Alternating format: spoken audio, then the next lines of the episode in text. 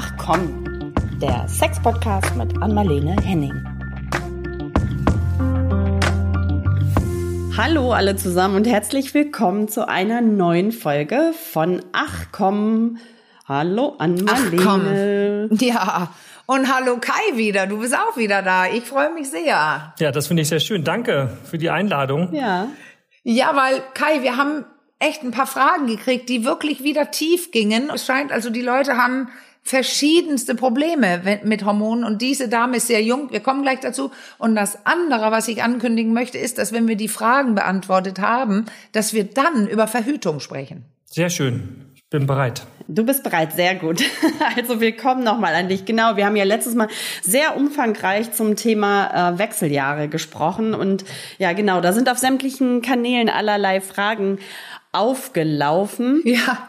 Genau, da hat uns ähm, an Marlene, du hast es gerade schon angekündigt, eine sehr junge Frau geschrieben, die ähm, schon mit 15 Jahren, äh, schreibt sie, in die Wechseljahre gekommen sind und deutliche Symptome hatte. Also da ist unter anderem Hitzewallungen, ähm, das Ausbleiben der Periode auch. Dann, ähm, ja, es ist eine sehr, sehr lange Geschichte. Also was ich so dachte, das habe ich tatsächlich so auch zum ersten Mal gelesen. Kai, ist das was, was dir aber bekannt vorkommt oder ist das so, sind das so absolute Einzelfälle?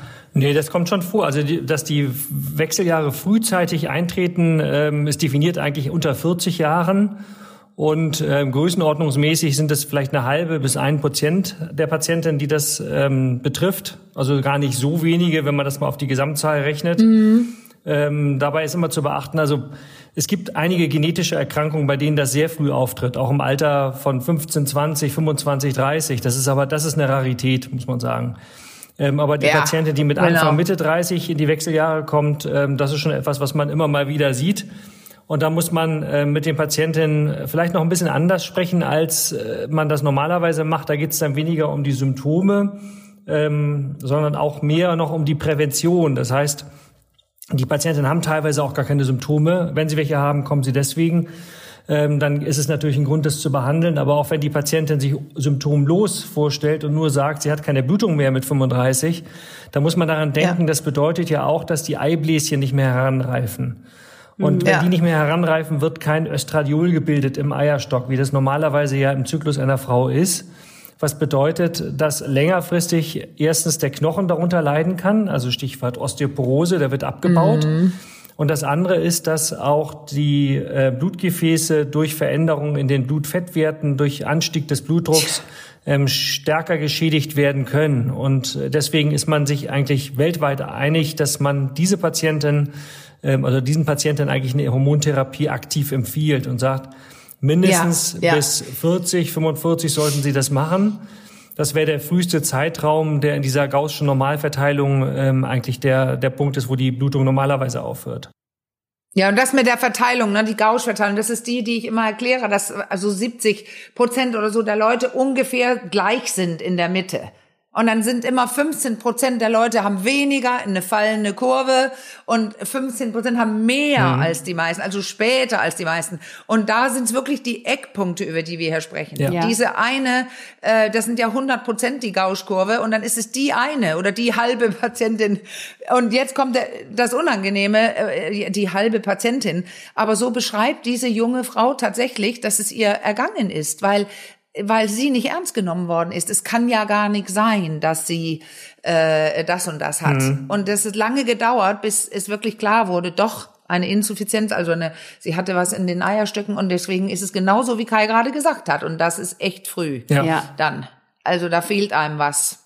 In diesem Fall ist es ja wirklich, dachte ich noch so mit, ne, die, sie ist erst 15 gewesen, also ja. das ist extrem ja. früh. Da dachte ich, da, da hat ja die, die Regelblutung eigentlich wahrscheinlich gerade erst vor, weiß ich nicht, drei, vier Jahren überhaupt eingesetzt. Ne? Das ist ja ein ganz, eine ganz, ganz kurze Phase dann nur. Ja.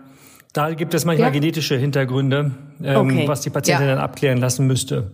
Auch wenn man ah, daran an der Sache nichts ändern kann. Wenn das die Ursache ist, nicht die vorzeitigen Wechseljahre, dass eine Blutung ausbleibt, kann ja auch ganz andere Gründe haben. Beispielsweise, ja. dass die Patientin Essstörungen hat, nicht? dass sie Leistungssport betreibt ja. und darunter ja. die ähm, Regulation einfach herunterreguliert wird. Ähm, das kann auch Ursache sein, mit einer ähnlichen Folge auch. Nicht? Also weil die Patienten, die ähm, das Problem haben mit der Essstörung beispielsweise, ähm, mhm. da schaltet der Körper auf Notprogramm. Also da wird im Hirn ja, abgeschaltet. Genau. Und der Zyklus wird heruntergefahren und ähm, die Patientinnen bilden eben auch keine ähm, Eibläschen mehr in den Eierstöcken, damit auch kein Östrogen und haben dieselben Probleme, was den Knochen angeht, was den, den, ja. die Blutfettwerte angeht, was das Herz-Kreislauf-System angeht. Äh, manchmal haben die auch Symptome, gar nicht unbedingt. Aber ähm, da hat man natürlich auch diesen präventiven ähm, Faktor, den man berücksichtigen muss und dass man irgendwelche Hormone gibt, häufig auch in Form einer Pille, ähm, weil die Patientinnen ja in der Altersgruppe auch durchaus verhüten müssen. Denn so, so paradox es erscheint, ja. ähm, die haben keinen Eisprung, desto unsicherer ist es aber auch, ihnen das wirklich sagen zu können, dass es so ist.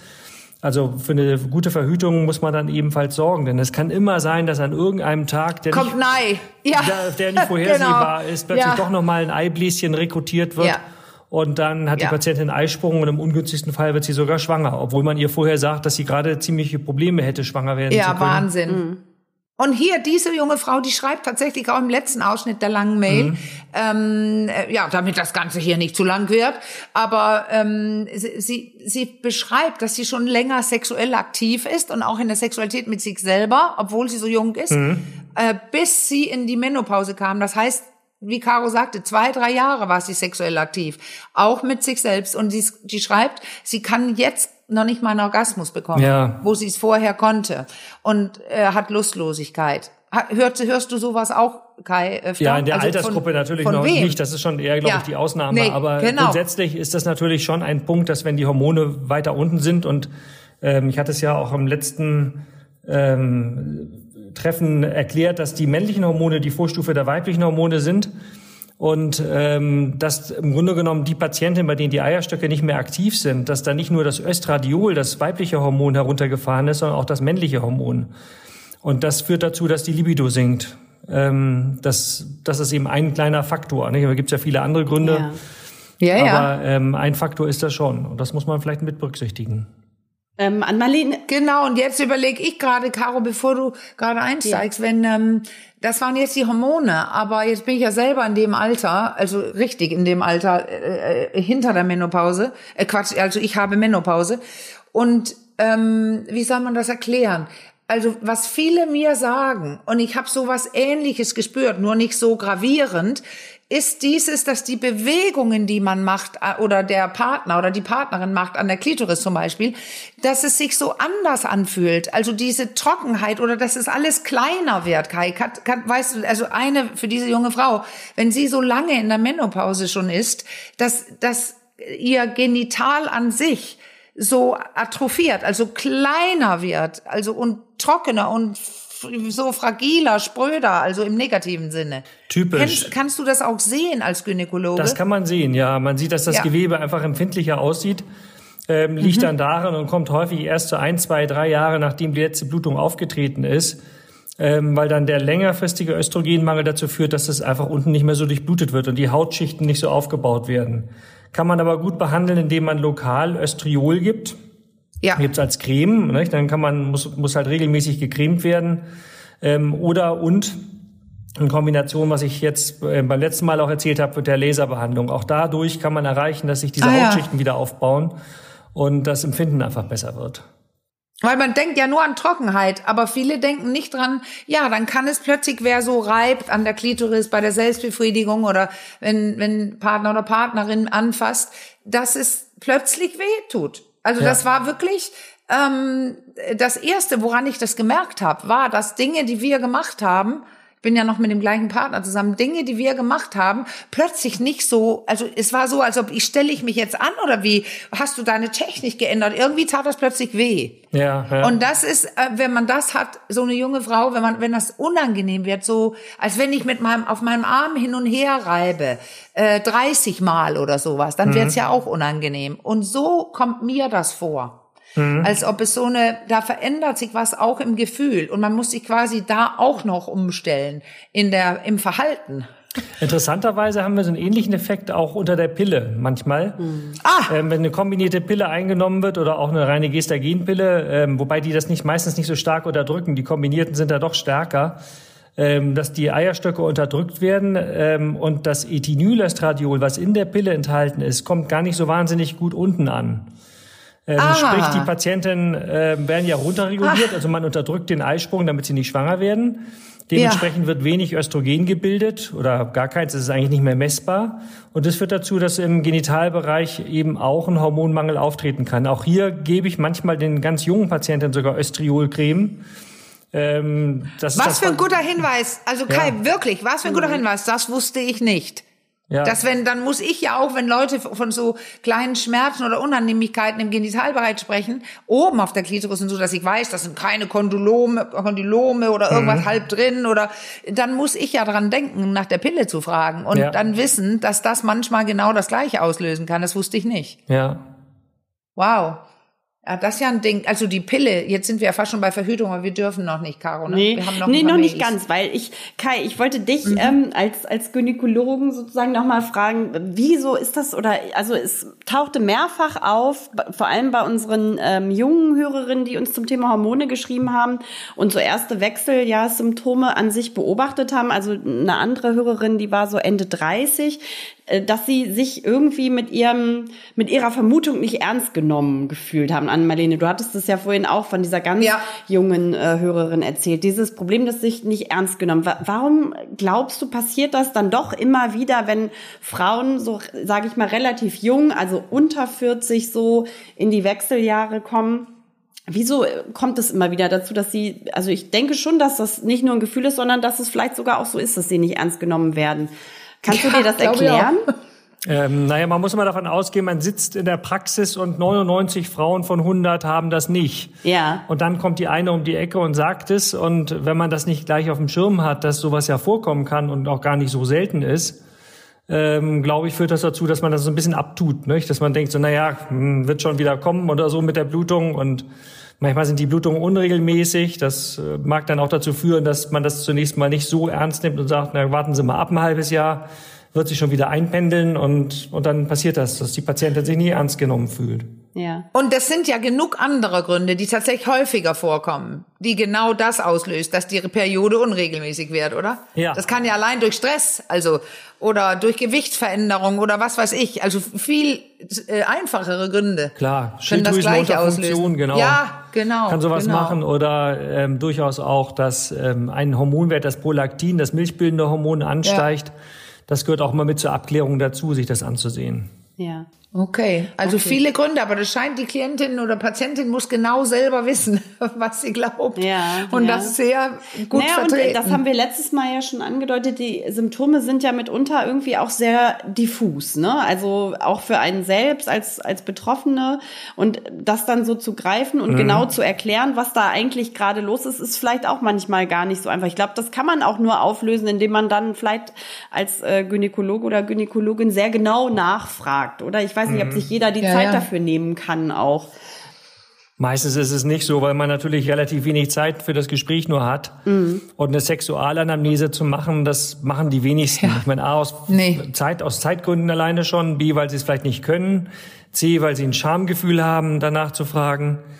Ähm, und insofern geht das manchmal wirklich so ein bisschen den Bach runter. Ja. Da kommst du Tja, dann ins, ins, Spiel an, Marlene, ne? Das ja. ja. Ja. Ich habe noch eine, ähm, oder wir haben noch eine Zuschrift bekommen, und zwar von einer ähm, Homöopathin, die nochmal mhm. aufmerksam gemacht hat auf die naturheilkundlichen Therapieoptionen im Zusammenhang mit den Wechseljahren. Das wollte ich dir ganz gerne nochmal zuspielen, Kai. Was, was äh, hältst du als Schulmediziner davon? Grundsätzlich kann man das immer probieren. Ähm, es gibt ja so einige Ideen mit Hormon-Yoga beispielsweise, nicht? Das ist so eine äh, Sache, die auch teilweise ganz gut funktioniert. Ich habe mal eine riesengroße Umfrage gemacht unter 10.000 Frauen, was die an, an verschiedenen Verfahren probiert haben. Also auch Akupunktur, Tees, äh, Hormon-Yoga, ähm, dann Naturheilprodukte, die ähm, die Wechseljahrsbeschwerden eventuell ein bisschen beeinflussen. Und man kann sagen, dass bei jeder Methode die Hälfte der Patienten eine Verbesserung verspürt hat. Ja. Mhm. So, das ist das wow. eine, ist natürlich gut. Jetzt muss man dann wissen, und das ist eben der Punkt als, als Wissenschaftler oder, oder Universitätsmediziner, dass man natürlich sich fragt, wie wäre es denn gewesen, ähm, wenn die Patientin eine Scheinmedikation erhalten hätte. Mhm. Und mhm. Ähm, da muss man sagen, gibt, das, gibt es relativ wenig Studien, die das untersucht haben, also Placebo kontrolliert ja. gegen die richtige Therapie. Ähm, und ich äh, vermute, dass natürlich auch die, die Scheinmedikation einen ähnlichen Effekt erbringen würde, denn wir sind einfach diesem Placebo-Effekt unterlegen, das ist so. Ja. ja. Ähm, und dass das natürlich der wesentliche Faktor ist. Auf der anderen Seite sage ich auch immer, wenn die Patientin eine Verbesserung hat, soll sie es ja, ausprobieren und machen. Woher. Und das ist ja egal, ob es der Placebo-Effekt ist oder nicht. Es gibt sogar das ganz interessante Nocebo-Effekt. Ich weiß nicht, ob ihr den kennt. Ja, ich weiß. Doch, nee, ich nicht. Ja, das ist den hab ich. Ja. Den hab ich. Aber das heißt, man kriegt im Grunde genommen äh, gesagt, dass man jetzt hier eine eine Placebo bekommt, der gar nicht wirkt, aber der eben doch Tablettenform hat oder was auch immer. Und das wirkt. Also das, das alleine diese Tatsache, dass man was bekommt, von dem man annimmt, dass es nicht wirkt, äh, wirkt trotzdem, weil man dem was bekommt. Und ähm, dieser Effekt ist ähm, ganz eindrucksvoll. Das haben wir auch im Zusammenhang mit der Wechseljahrestherapie am UKE untersucht und festgestellt, dass auch da schon ein Effekt ist. Ja.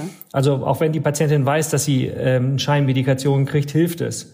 Okay. Und insofern ja, das zum Thema Homöopathie, naturerkundliche Dinge kann man alles probieren und ähm, die Wahrscheinlichkeit liegt ja bei immerhin 50 Prozent eine Verbesserung zu bemerken. Ja, und weißt du was, Kai, auch wieder die Menop, also die, die Wechseljahresprobleme, die sind ja auch so von der Psyche abhängig. Das, ja. Da gibt's ja genug Studien, die zeigen, wenn man gerade eine schlechte Phase hat, gerade eine Scheidung, anstrengende Teenager zu Hause, dann unzufrieden ist, dann wird alles schlimmer. Meistens alles und zusammen. Wenn, wenn, ne? Ja, alles zusammen, aber auch die Beschwerden. Man hat ja. mehr Hitzewallung, man hat alles. Also deswegen die, die, die, die, dass man sich wohlfühlt und ob das jetzt mit Hormon-Yoga ist oder mit was anderem oder sich ernst genommen fühlt, weil man mhm. jetzt so eine Studie mitmacht oder sowas.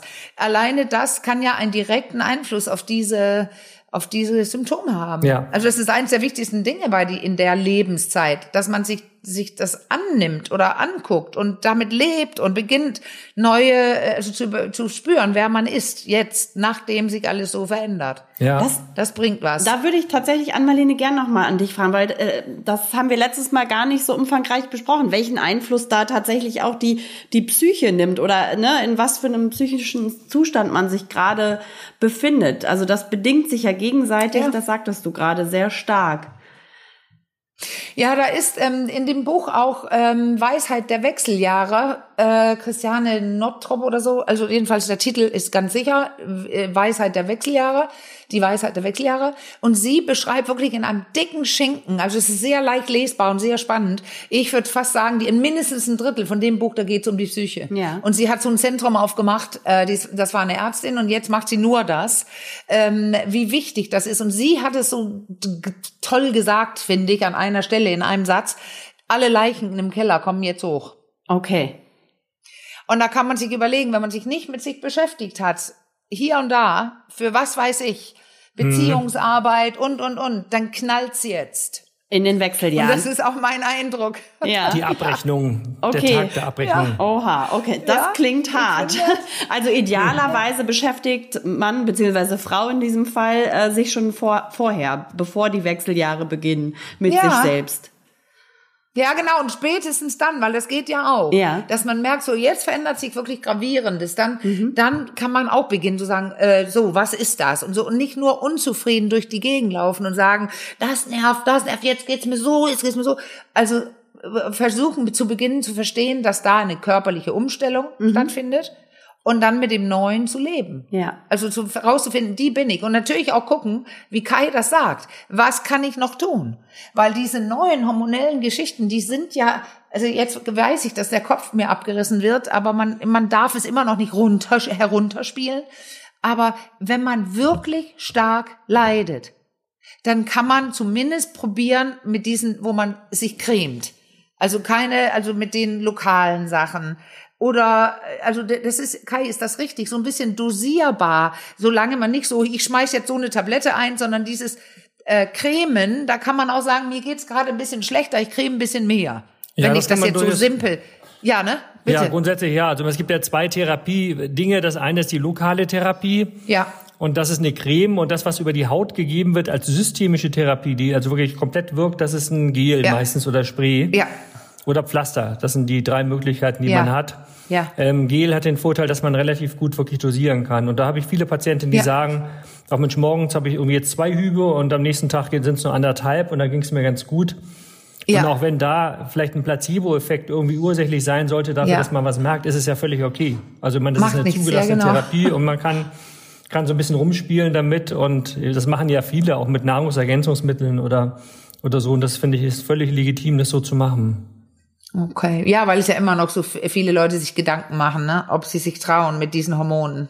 Ja, Ja. dann komme ich doch jetzt mal mit einer, aber- ja, mit einer, Entschuldige. ne, mit einer Zuschrift von einer ganz zufriedenen Zuhörerin eigentlich. Ähm, das ist dann eigentlich auch die nahtlose Überleitung zum Thema Verhütung. Und zwar schreibt Ja. die, dass sie ähm, schon seitdem sie 15 ist, oder was heißt schon, dass, dass sie seitdem sie 15 ist, die Pille nimmt. Damals vor allem, weil sie so starke Regelschmerzen hatte. Genau, und jetzt ist sie Anfang 30 und ist sehr, sehr zufrieden mit der Pille. Die bekommt ihr auch sehr gut, also hat wenig Nebenwirkungen, schreibt sie. Sie macht sich allerdings Gedanken, ähm, ob sie die äh, trotzdem absetzen soll, weil es, ähm, weil sie auch schon häufiger gehört hat, dass es ähm, manchmal nicht so gut sein soll, wenn man sehr lange die Pille nimmt. Also das wären jetzt in ihrem Fall ja 15, 16, 17 Jahre, die sie die durchgehend genommen hat. Ähm, was sagst du dazu, Kai?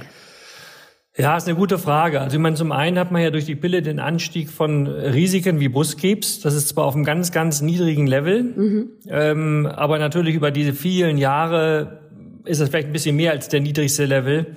Und insofern ist das natürlich schon eine Überlegung, ob man da vielleicht ein bisschen umstellt. Nicht? Das ist sozusagen der eine Risikofaktor der, der Verhütung ähm, ist Brustkrebs. Ja. Das ist ganz klar. Der andere Punkt ist, jetzt sehe ich die natürlich nicht vor mir, aber es ist die Frage zum Beispiel, ob sie andere Risiken hat, also wie Übergewicht, das würde man sehen. Ja. Ähm, oder aber, dass sie raucht, das würde man erfragen. Ja. Ja. Und ich hoffe, es ist erfragt worden, ob sie in der Familie Risiken hat, wie ähm, zum Beispiel Thrombose oder Schlaganfall, denn das wäre auch ein Grund, den Patientinnen keine östrogenhaltige Pille zu geben. Ähm, jetzt zurück dazu ist natürlich die Frage, was könnte man ihr alternativ anbieten? Und ähm, das wäre beispielsweise eine Hormonspirale oder auch eine Kupferspirale. Tja. Das sind die beiden Methoden, ähm, die äh, primär, also Kupferspirale ist ja komplett hormonfrei. Und die Hormonspirale, die gibt die Hormone hauptsächlich in die Gebärmutter ab. Dort wird sie reingelegt und kann fünf Jahre liegen bleiben, sechs Jahre dazwischen und gibt Hormone ab und verhütet erstens und zweitens verhindert sie, dass sich die Gebärmutterschleimhaut aufbaut und damit meistens unterdrückt sie auch die Blutung. Und insofern Ja. ist das eine Option, die diese Patientin hat, die jetzt nicht so invasiv ist wie die Pille. Die aber ähnlich sicher ist, oder? Das, das ist ziemlich ähnlich, oder? Genau so, Spirale ja. und Pille. Also das nimmt Ja. sich nicht viel, genau. Ja, ist genauso eigentlich. Also ich meine, die, die Spirale hat ja sogar den Vorteil, dass man sie nicht vergessen kann. Sie liegt da. Ja. Während die Pille ja immer den größten Risikofaktor vergessen hat oder Durchfall, Erbrechen Ja, genau. oder Interaktion mit anderen Medikamenten. Zum Beispiel beim Antibiotikum muss man natürlich während der Einnahme auch aufpassen, dass die, ab, also die Ja. Pille in ihrer Wirkung abgeschwächt sein kann. Kennst du diese Studie, Kai, von denen, äh, das fand ich ganz spannend, zur Wirksamkeit der Pille und warum, äh, also das mit der Vergesslichkeit, was du gerade gesagt hast. Und es gab keinen Unterschied zwischen jungen und älteren Nutzerinnen. Was Also die, El- die äh, da, also die, da, es gibt ja die ganz jungen Pillennehmerinnen und auch die, die so bis 50, 55, die auch noch die Pille nehmen, also erwachsene Frauen. Mhm. Und es gab keinen Unterschied. Die waren alle gleich schlecht darin, die Pille zu äh, nicht rauszukotzen oder oder oder. Ich fand das überraschend, weil man immer denkt, die jungen Leute, die kümmern sich doch nicht so und die machen Party und was weiß ich. Aber das war nicht so ein richtiger Unterschied. Es war kein signifikanter Unterschied. Die Pille war in allen Altersgruppen äh, nur sicher, wenn man die richtig nahm und das na zahlt man genauso gut oder schlecht in allen Altersgruppen. Kennst du die? Nee, die kenne ich nicht, die Studie. Also das, nee. das ist, man denkt doch nicht, dass eine 40, 50-Jährige, dass sie nicht ordentlich aufpassen kann, dass sie die auch wirklich nimmt. Vielleicht sind sie ja insgesamt lockerer in dem Alter und denken, da wird schon nichts passieren, Ja, was natürlich ja, mit Ende richtig. 40 durchaus auch eine Rolle spielen genau, kann. Genau, Aber, das kann ähm, sein. Ist schon interessant. Ja, ich meine, das ist halt äh, auch, also was ich auch interessant finde, ist, ähm, dass die amerikanischen Studien alle schlechter abschneiden, weil da viel häufiger die Einnahme vergessen wird. Also das ist ein Riesenfaktor. Und deswegen wird immer in Europa auch eine Zulassungsstudie hier, also die hier durchgeführt wird, ähm, gefordert, ähm, weil das einfach nicht vergleichbar ist. Nicht? Also das gibt Echt Wahnsinn, Kollegen, die so errechnen kulturelle Unterschiede. Hm. ja, die errechnen einen Pearl-Index von neun für die Pille. Also neun von 100 Frauen werden innerhalb Ach. eines Jahres schwanger. Ist Wahnsinn. Während wir in Deutschland beim Wert unter eins sind. Also weniger als Ja, ein ich weiß, Prozent, ja. 0,5 Prozent vielleicht, ähm, die schwanger werden unter der Pille. Es kommt halt vor. Ähm, Ja. Aber die Amerikaner sind da ganz anders. Das kann sicherlich unterschiedliche Gründe haben. Vergesslichkeit, nicht so große Aufmerksamkeit dahingehend.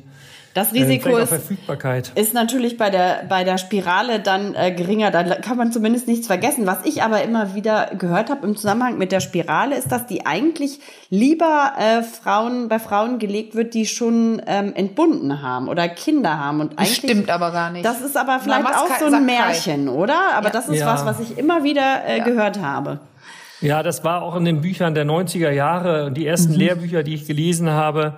Ähm, da stand das auch noch, ähm, basierte letzten Endes auf der Idee, dass man unter der Spirale eher eine unter, also Beckenentzündung bekommt, Eierstockentzündung, ähm, was tatsächlich bei einer bestimmten Spirale auch sehr häufig aufgetreten ist in den 70er Jahren.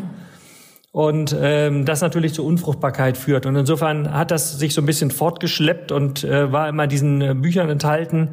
Aber das ist längst passé. Also das äh, eine Spirale kann man jeder Patientin einsetzen. Es gibt da wirklich keine, Ja. kaum, kaum eine Kontraindikation. Also ab 16, Wäre das 17, nicht 18 auch Jahren. besser für so junge Mädchen, als diese ganze Pille zu nehmen, frage ich jetzt ganz simpel. Ja, klar.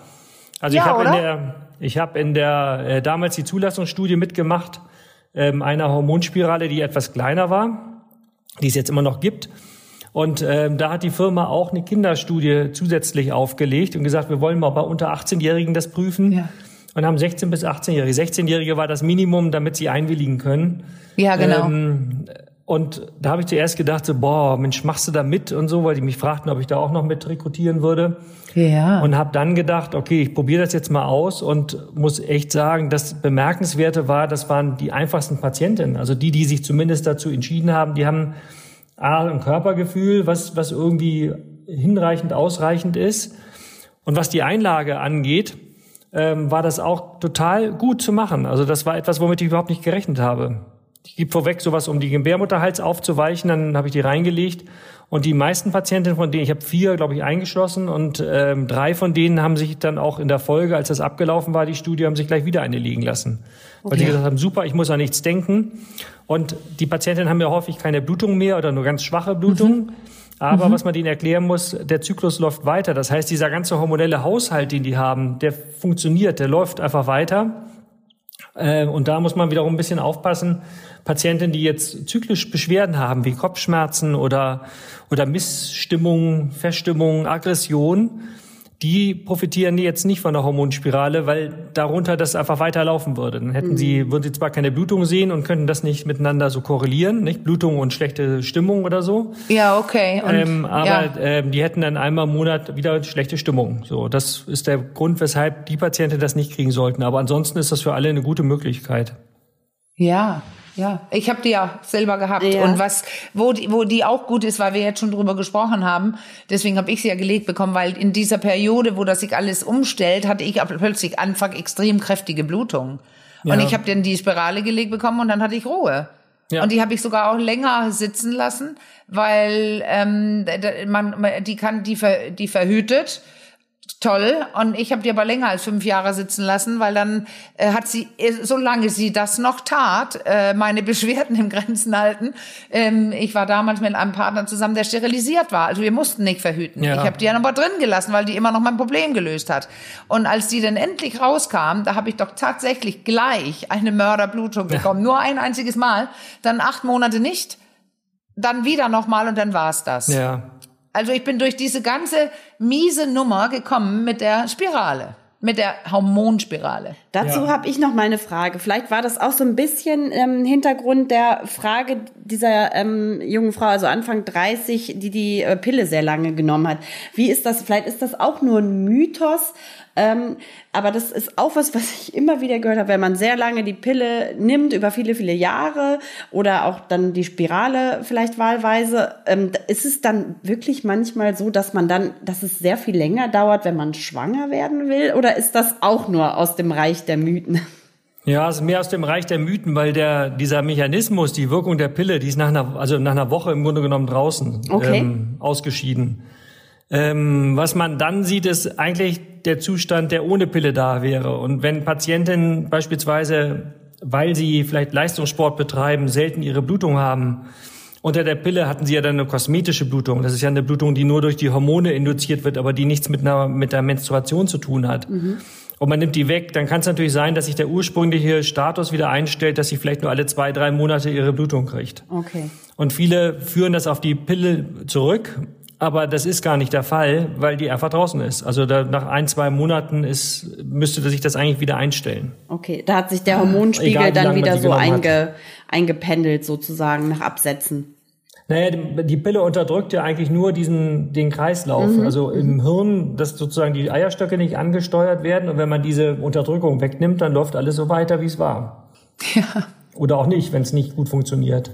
Und das ist das, was Und viele das- Patientinnen erleben. Auch mit der Spi Hormonspirale, da kann man theoretisch ein paar Tage danach schwanger werden, ne? Da kann Also man das ist schwanger werden, aber die unterdrückt nicht den Eisprung. Das hat dann damit Nee. nichts zu tun, ähm, weil die sozusagen nur lokal wirkt. Aber man kann danach schwanger werden. Das ist keine Einschränkung. Nee. Dann holen wir doch jetzt noch mal die Männer mit rein, Kai. Was, was sagst du denn zu dieser Pille für den Mann, die immer wieder angetestet wird, aber sich irgendwie nie so richtig durchgesetzt hat? Ist das was, worauf wir noch hoffen können als Frauen, dass es irgendwann vielleicht doch mal Männersache wird oder nicht? Ich fürchte, das wird nicht gut funktionieren, was einfach daran liegt, dass man bei der Frau eine einzige Eizelle, vielleicht auch mal zwei, unterdrücken muss. Ähm, und beim Mann 100 Millionen Spermien. Und ähm, die lassen sich nicht zuverlässig unterdrücken. Also man sieht natürlich, ähm, gutes Beispiel sind natürlich Bodybuilder, die Anabolika schlucken, Ja. was ja, ja. vom Prinzip her so ein bisschen der Pille ähnlich ist. Also man gibt dieses Hormon, was was da ist, ähm, was sozusagen gebildet wird und dadurch, dass das gegeben wird, ähm, wird die Funktion runtergefahren, die Produktion, die Eigenproduktion. Und äh, die Spermien werden auch schlechter, aber sogar bei den Bodybuildern, die wirklich viele Jahre Ja. Was machen, findest du immer noch Spermien, die, die vital sind und theoretisch eine Schwangerschaft induzieren können. Und äh, zwar wird die Wahrscheinlichkeit gesenkt, aber das reicht natürlich nicht aus. Ja, aber das hat ja auch diese psychologische Komponente, dass äh, wer wird denn bitte schwanger, wenn es passiert? Sie wird schwanger und geht neun Monate und muss sonst was tun. Und die Verantwortung lege ich doch nicht auf jemanden, wo ich, egal wie viel Vertrauen ich habe, wenn Frauen schon die Pille vergessen, dann vergisst er vielleicht auch seine. Also da kann ich doch nie sicher sein. Also da muss ich wirklich, wirklich Vertrauen haben und sehr zuverlässige Partner. Ja, das ist vielleicht der nächste Punkt noch, nicht? Aber Ja. Wohl wahr. Aber die, die, der, der Punkt ist wirklich, dass man da keine Möglichkeit hat, das gut zu unterbinden. Ja. Ja. Das Einzige, was ich dann auch im Aufklärungsgespräch durchaus mal sage, ist, ähm, bei den Patienten, die die abgeschlossene Familienplanung 40, Anfang Holy 40 und die nach der Verhütung fragen, dass ich durchaus das Thema Vasektomie, also Sterilisation Ja. des Mannes Ja. anspreche, ist in Deutschland nicht so wahnsinnig verbreitet wie in anderen Ländern. Ähm, aber ähm, ich habe das Gefühl, das wird zunehmend akzeptiert und dann Ja. kann der Mann die Rolle übernehmen und die Verantwortung übernehmen, Ja. ähm, die, die für, für die Verhütung zu sorgen. Was glaubt Also ich ihr? empfehle das in jedem Fall, Ja. also ganz klar, weil das Paar spricht oft selbst nicht drüber. Ja. Ja. Ich hatte das wirklich mehrfach, dass ein, ich das vorschlage und der Mann lässig so nebenbei sagt, ja, könnte ich jetzt eigentlich, jetzt eigentlich machen und die Frau fast ohnmächtig wird vor, wie bitte? Da, das wolltest du nie und Ja. so weiter. Also so interne Sachen wieder, ich lass doch nicht meine, meine Leitung kappen Ja. und Ja. so. Und plötzlich sagt er entspannt, warum eigentlich nicht? Wir haben drei Kinder und ich und äh, ich hatte das nicht vor, weitere zu bekommen. Und ja, das ist eine wirklich gute Möglichkeit, finde ich auch, weil da ist kein Fremdstoff drin, keine Ja. Hormone. und Ja. Und warum glaubt also ihr, das ist nur der Gedanke so erschreckend. Ja, warum glaubt ihr, also das ist eine Frage an euch beide, warum glaubt ihr, dass das hier in Deutschland nicht so verbreitet ist? Kai, du hattest das ja gerade angedeutet. Warum setzt sich das hier nicht so durch? Das ist wahrscheinlich sehr vielschichtig äh, sind- oder die Gründe dafür sind wahrscheinlich sehr vielschichtig. Ich habe nämlich auch den Eindruck, dass es für viele ähm, Männer eher so ein Riesending ist, oder?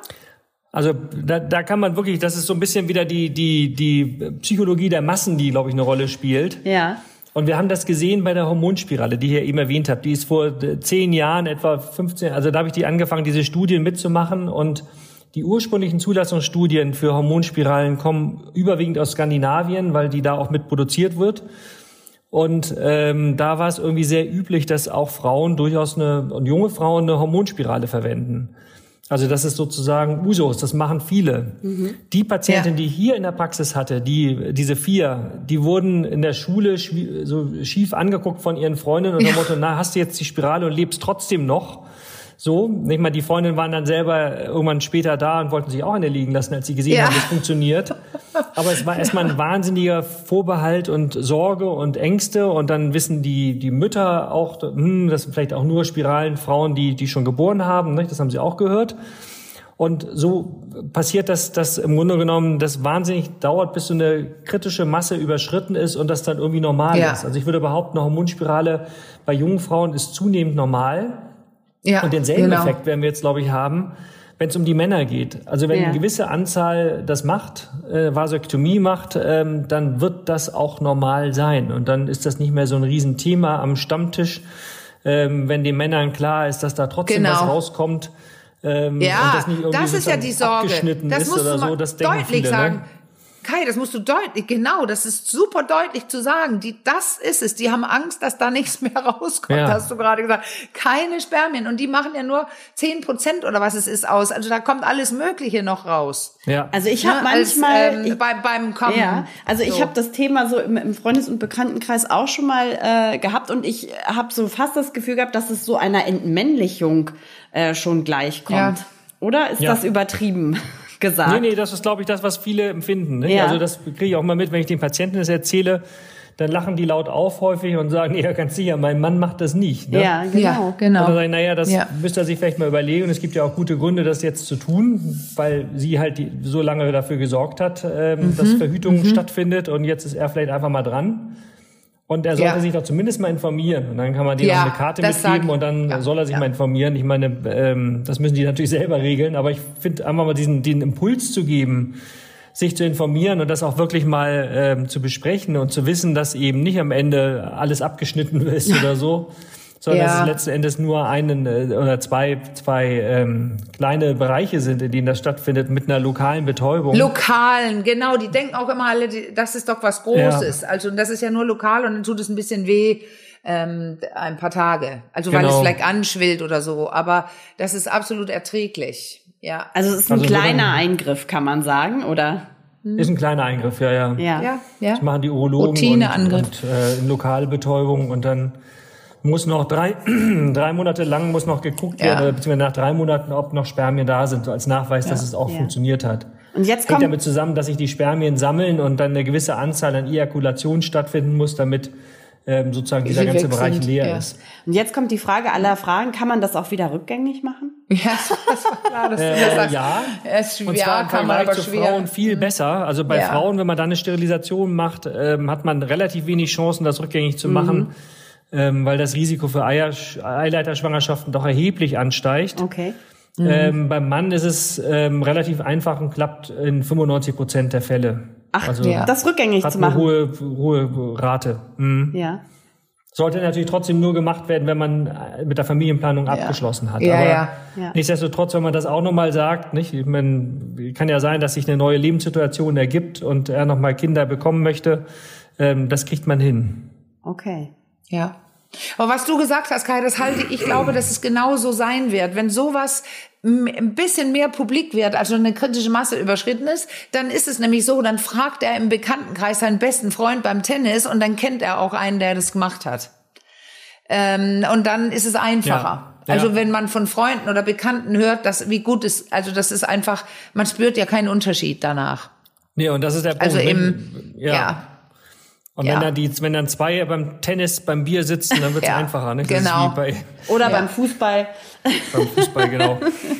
ähm, jetzt kommt die, ja, also wenn man jetzt aber all das nicht will, also man will keine Hormone oder Frau und auch keine Sterilisation, dann bleibt nicht mehr allzu viel. Ne? Dann bleibt äh, in Sachen Verhütung. Dann kommt wieder das gute alte Kondom ins Spiel oder gibt es mhm. noch irgendwelche Möglichkeiten, an die wir jetzt hier gerade vielleicht nicht so gedacht haben? Die Kupferspirale wäre natürlich etwas, was hormonfrei okay. ist. Stimmt eingelegt wird, ja, ja. Äh, bis, je nachdem, welche man nimmt, fünf bis zehn Jahre verhütet. Mhm. Und zwar auch sicher. und insofern eine gute Möglichkeit bietet ähm, für eine Verhütung. Es gibt da noch Kupferball. Ähm, das, ich erwähne es jetzt nur mal, weil es äh, doch durch die Medien geht. Das ist so ein Ball, also so im Grunde genommen eigentlich eine, äh, so ein äh, Metalldraht, der auch mit Kupferkugeln umwickelt ist und der formt sich wie eine Kugel. Ja. Deswegen Ball und der wird in die Gebärmutter eingelegt, hat aber den Nachteil, dass er sehr häufig rausfällt, also fast Ja. ein Viertel der Fälle. Und es gibt Ja. die ähm, Kupferkette, die klingt sehr schön. Nicht? Das ist so ein, im Grunde ein Faden, ähm, an dem vier oder sechs Kupferringe aufgewickelt sind. Ähm, die wird hat oben Knoten und wird in die Gebärmutter hineingestochen, was ich als System schon nicht ganz optimal finde, muss ich ganz ehrlich sagen. Ja. Ähm, und das Risiko hat, dass man durchsticht. Ähm, da muss man darauf achten, dass sowieso die, die Gebärmutter dick genug ist, was nicht bei allen gegeben ist. Ähm, aber das Risiko durchzustechen oder auch, dass sie sich wieder löst und herausfällt, ist doch deutlich höher als bei einer Kupferspirale, die ich deswegen immer bevorzugen würde. Das klingt auch schmerzhaft, wenn ich höre durchstechen oder Ist schmerzhaft, ja. ja. Teilweise wird das in Narkose eingelegt, aber ich muss ganz ehrlich sagen, ich, ich habe den Vorteil, der von der Firma beworben wird, da weniger äh, Zyklus, also Regelschmerzen und weniger Blutungen, das ist in Studien nicht nachgewiesen. Es ist nicht nachgewiesen, weil äh, wie, was hast du gerade gesagt? Das, weil ich höre immer von der Kupferspirale. Man könnte ja behaupten, das ist Barrierenverhütung. Äh, also es macht ja wie Art örtliche lokale Entzündung oder so, ne? Genau, Dieses es- Kupfer. Ja. und dann kann es sein, dass man stärker blutet und äh, und und ich kenne leider einige, die schwanger geworden sind. Ist sie wirklich genauso sicher, sagst du gerade? Die ist nicht so sicher wie die Hormonspirale. Nein. Das Okay. ist das schon, aber die ist so sicher wie die Pille Okay. in der Größenordnung. Okay. Aber das Problem ist, also du hast recht, das ist im Grunde genommen eine Barrieremethode, die der Mhm. Körper selber erzeugt, indem diese Entzündung da stattfindet und die Kupferionen da rumschwirren und die Spermien abtöten. Ähm, und das führt dazu, dass die Blutungen teilweise stärker werden und auch die Schmerzen. Muss Ja. man gucken. Patienten, die von vornherein Schmerzen angeben bei der Menstruation oder stärkere Blutungen, denen würde ich auch keine Kupferspirale geben. Nee. Dann habe ich noch eine Frage jetzt, weil das ist, ähm, das hab, darüber habe ich ja in meinem Buch Das Sex verändert alles geschrieben, ähm, ähm, weil es gab ja dieses die natürliche Verhütung. Und heutzutage schreibt man es ja nicht auf dem Papier, was wie die Temperatur jeden Morgen ist, sondern tippt es in die App. So und die ist für sich alleine, so habe ich das jedenfalls nachvollzogen über längere Zeit, nicht so sicher, aber wenn man die also misst, jeden Morgen die Temperatur misst, reintippt in die App und dann noch den Slime-Test, also den Spinnbarkeit-Test von dem Ausfluss macht, dann soll es genauso sicher sein wie die Pille. Stimmst du dem zu? Ja, also es gibt eine ganz gute Untersuchung, in der man das mal gemacht hat. Ja. Ähm, diese symptothermale Methode, das ist ja letzten Endes, nicht, dass man das beides mischt und dann über die App macht, setzt allerdings voraus, dass ein regelmäßiger Zyklus ist. Ja, ja. So, und setzt Ja. auch voraus, dass die Patienten in der Zeit, in der sie fruchtbar sein könnten, auch äh, anders verhüten, ähm, was nie, auch nicht immer gegeben ist. Nee, genau. Aber grundsätzlich erreicht man Größenordnungen, die wirklich gut sind. Ähm, da gibt's ganz gute Übersichten. Klingt aber dann nicht nach einer äh, gut praktikablen Methode so für die Wechseljahre, wenn der Zyklus äh, dann oft ja nicht mehr so. Also da lieber wahrscheinlich nicht auf diese auf diese natürliche Genau. Methode nenne ich es jetzt mal setzen. Ja, da ist das Problem, dass der Zyklus kürzer ist und dass damit im Grunde genommen das nicht mehr gut funktioniert. ja. Und vorhersagbar Ja. ist, man sollte ja eben einige Tage, bevor der Eisprung stattfindet, keinen Geschlechtsverkehr mehr haben, weil die Spermien drei, vier, fünf, sechs Tage überleben können. Und das ist das Problem an der Sache. Ja. Das wissen Und weißt viele du, das nicht, ist ne? ja so ähnlich wie dieses, ähm, es gab so ein kleines längliches weißes Gerät aus der Apotheke, ich nenne auch jetzt keine Marken, wo man auf so einen Streifen pinkeln musste und das reinhängt und dann leuchtet das grün oder rot. Mhm. Und das habe ich lange gemacht. Und tatsächlich, je näher ich die Wechseljahre kam, da war es eigentlich nur noch rot, das Ding. Genau, das liegt Also das daran, war- dass die ja. Steuerhormon, was den Eisprung auslöst, auch ein bisschen ansteigt in den Wechseljahren, das LH. Und das wird im, Mhm. Ja. das wird im Grunde genommen in dem Test nachgewiesen. Ja. Äh, wird ja auch verwendet, um den Eisprung zu finden, um Ja. schwanger werden zu können. Ja, genau. Aber die Patientinnen haben genau das Problem. Also das geht dann leider auch nicht mehr. nee. Okay. Ach, das ist so ein trübes Thema, oder? Weil was gibt's eigentlich Gutes ähm, als kleine Hormone nehmen, dann ist man abgesichert und die Gefahr ist nicht so hoch. Jetzt sage ich kleine, Ja. nicht die Pille dann, sondern vielleicht so eine Spirale. Hormonspirale. Also was, also würdest du da auch sagen, was empfehle ich jemandem? Das ist komplett abhängig davon, wer dir gegenüber sitzt. Absolut. Also ich meine, es gibt da durchaus, man kann ja auch, gerade bei den Patientinnen um die 40, neige ich dazu, auch eher mal Richtung Östrogen frei zu therapieren. Mhm. Sprich, es gibt zwei Pillen, die keine, also die den Eisprung unterdrücken, aber keine Östrogene enthalten. Hat den Vorteil, dass ähm, sie erstens das Thrombose- und Schlaganfallrisiko nicht erhöhen und ja. äh, zweiter Vorteil ist, dass die ähm, das sogenannte SHBG, das ist das Sexualhormon bindende Globulin, das ist ein Eiweiß, was ja. die Hormone aus dem Blut herausfischt, nicht so stark stimuliert wird. Wenn das nämlich hoch ist, führt das dazu, dass das Testosteron abgefangen ja. wird. Oh Mann, das sind so äh, feine Prozesse, ne? Ja. Das sind alles so feine Prozesse, die ineinander greifen. Wenn ich irgendwo klein schraube an der Natur. Ja. Äh, gerät alles Mögliche dann in Drehungen. Hast du wieder weniger Testosteron und unter Umständen wirkt ja. sich das dann wieder auf die ja. Libido aus. Nicht? Also insofern schließt ja. sich da der Kreis. Aber genau das muss man halt im Gespräch erfragen und gucken, wo sind die Präferenzen der Patientin. Wenn die Patientin vor einem sitzt mhm. und eine Akne hat und sagt, dass meine Haut ärgert mich auch, ähm, dann macht es natürlich Sinn, vielleicht genau da einzusteigen. Nicht? Oder dann guckt man, dass ja. man ein, ja. eine Minipille ohne Östrogene gibt, die die männlichen Hormone absenkt. Die eine davon macht es, die andere nicht. Also mhm. man hat schon eine ganze Menge ähm, zum Spielen ja. und Ausprobieren und sich zu überlegen. Das macht ja das Fach auch spannend für mich jetzt. Ja, ja. das ist ja auch toll. Und du, ich habe hier gerade was ganz Kleines mitgebracht. Ich habe so ein Buch und das heißt Liebe ohne Folgen. und das ist tatsächlich ein Buch zur Verhütung von 1930 und da gab's die Pillen und das ganze hormonelle Zeugs nicht. Und ich habe gesehen, also was da drin steht, ist ja spannend aus historischen Gründen zu lesen, aber da steht gleich am Anfang zehn Grundsätze des Empfängnisverhütung und der, der Empfängnisverhütung. Und ich habe, ich werde nicht alle zehn lesen, aber ich finde, die Empfängnis, die Empfängnis, oh Gott, heute mit meiner Sprache, die Empfängnisverhütung soll weder die körperliche noch die seelisch-geistige Gesundheit beeinträchtigen. Der ist ja noch, könnte man ja, ja, du sagst ja auch, äh, körperlich, ich gucke, wo sind die Riesen und so weiter. Aber die soll auch nicht Sinn und Aufgabe der Ehe gefährden. oh. Ja, ja, weil da sollen Kinder entstehen. Dann kommt, ähm, hier, die Empfängnisverhütung dient der Geburtenrationalisierung, aber nicht der totalen Kinderlosigkeit. Okay. Beginnt ihr schon den Wind zu spüren? Ja, und einen, nehm, einen nehme ich noch. Einen nämlich noch, die Empfängnisverhütung soll nicht zum Sexual Egoismus führen. Oh. Aber da kann man so, wie man damals gedacht hat ja. über dieses, ähm, äh, und es gab ja diese, wie ich ein paar Mal erwähnt habe, so eine so ein, ein Stück ein kirchliches, also irgendein äh, aus der katholischen Kirche, an so ein Pamphlet und da stand, da hat eine Pastorin auf der Bühne zu mir gesagt, dass da steht, dass der Geschlechtsakt, wenn der Mann Vergnügen spüren würde, unterbrochen werden müsste. Ach Gott. Oh. Nämlich weil diese Idee vorherrscht, es man soll ja gar keinen Sex haben, wenn es nicht mhm. um darum geht, Kinder zu produzieren. Und heute versuchen wir die eigentlich eher nicht zu produzieren. Und Kai, du wirst es wissen, es gab ja eine, einen Niedergang in, den, in der Geburtenrate Rate überall, also in Europa, mhm. sind so wenig Kinder geboren worden, viel zu wenige. Das ist sogar in einigen Ländern ein, eine Sexministerin und so, also Leute beauftragt worden sind, für, für Kampagnen zu erschaffen, dass die Leute wieder Lust haben, Kinder zu bekommen. Das ja. ist ja, ist das ein Nachteil, glaubst du, dass wir durchverhüten und viele junge Frauen und so oder Frauen ähm, einfach auch sagen, ja, ich will weiter Sex haben und will kein Kind. Also woran liegt das sowas? Dass wir keine Kinder mehr bekommen, also mein, tun wir ja auch. Aber ich meine, ja. die Verfügbarkeit der ganzen Verhütungsmittel führt natürlich auch dazu, dass sie benutzt werden und dass man einfach ja. die Geburtenrate dadurch senkt und ja. und ähm, sich durchaus auch, glaube ich, äh, Populationen die das nicht haben oder vielleicht aus religiösen Gründen nicht erlauben, ähm, auch eher fortpflanzen und ähm, dass das entsprechend zu Veränderungen führt. Das ist schon ein ganz interessanter ja, Aspekt. Ja, ja.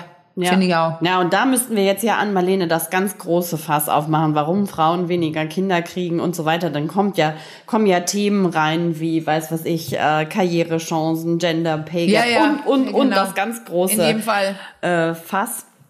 Also ich glaube. Und weißt, ja bevor du beendest, weil jetzt werde ich nämlich eine Sache noch sagen. Ich, ich habe das auch oft gesagt, Kinder kriegen, habe ich wahrscheinlich in diesem Podcast auch.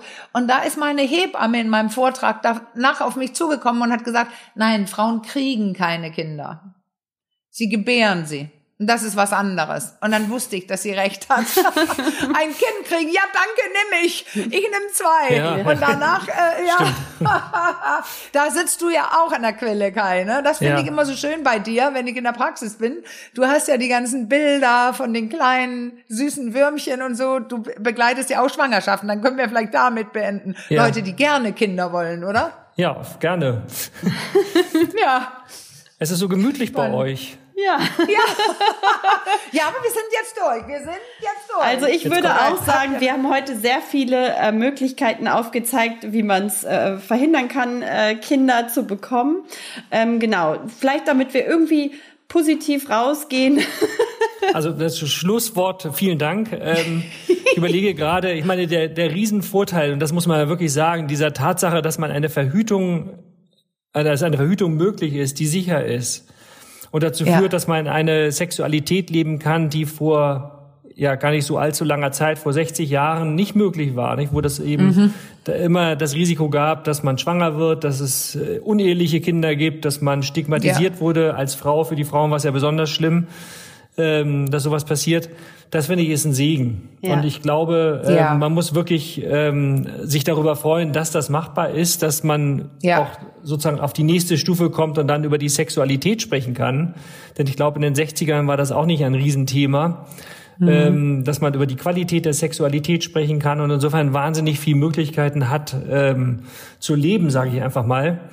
Genau. Ähm, das, das finde ich, sind die positiven Dinge, die man mitnehmen sollte. Und ähm, der Verhütungsaspekt ist eben ein Teil, ein kleinerer Teil, den man da sozusagen, die, die ich in diesem ja. Falle bediene.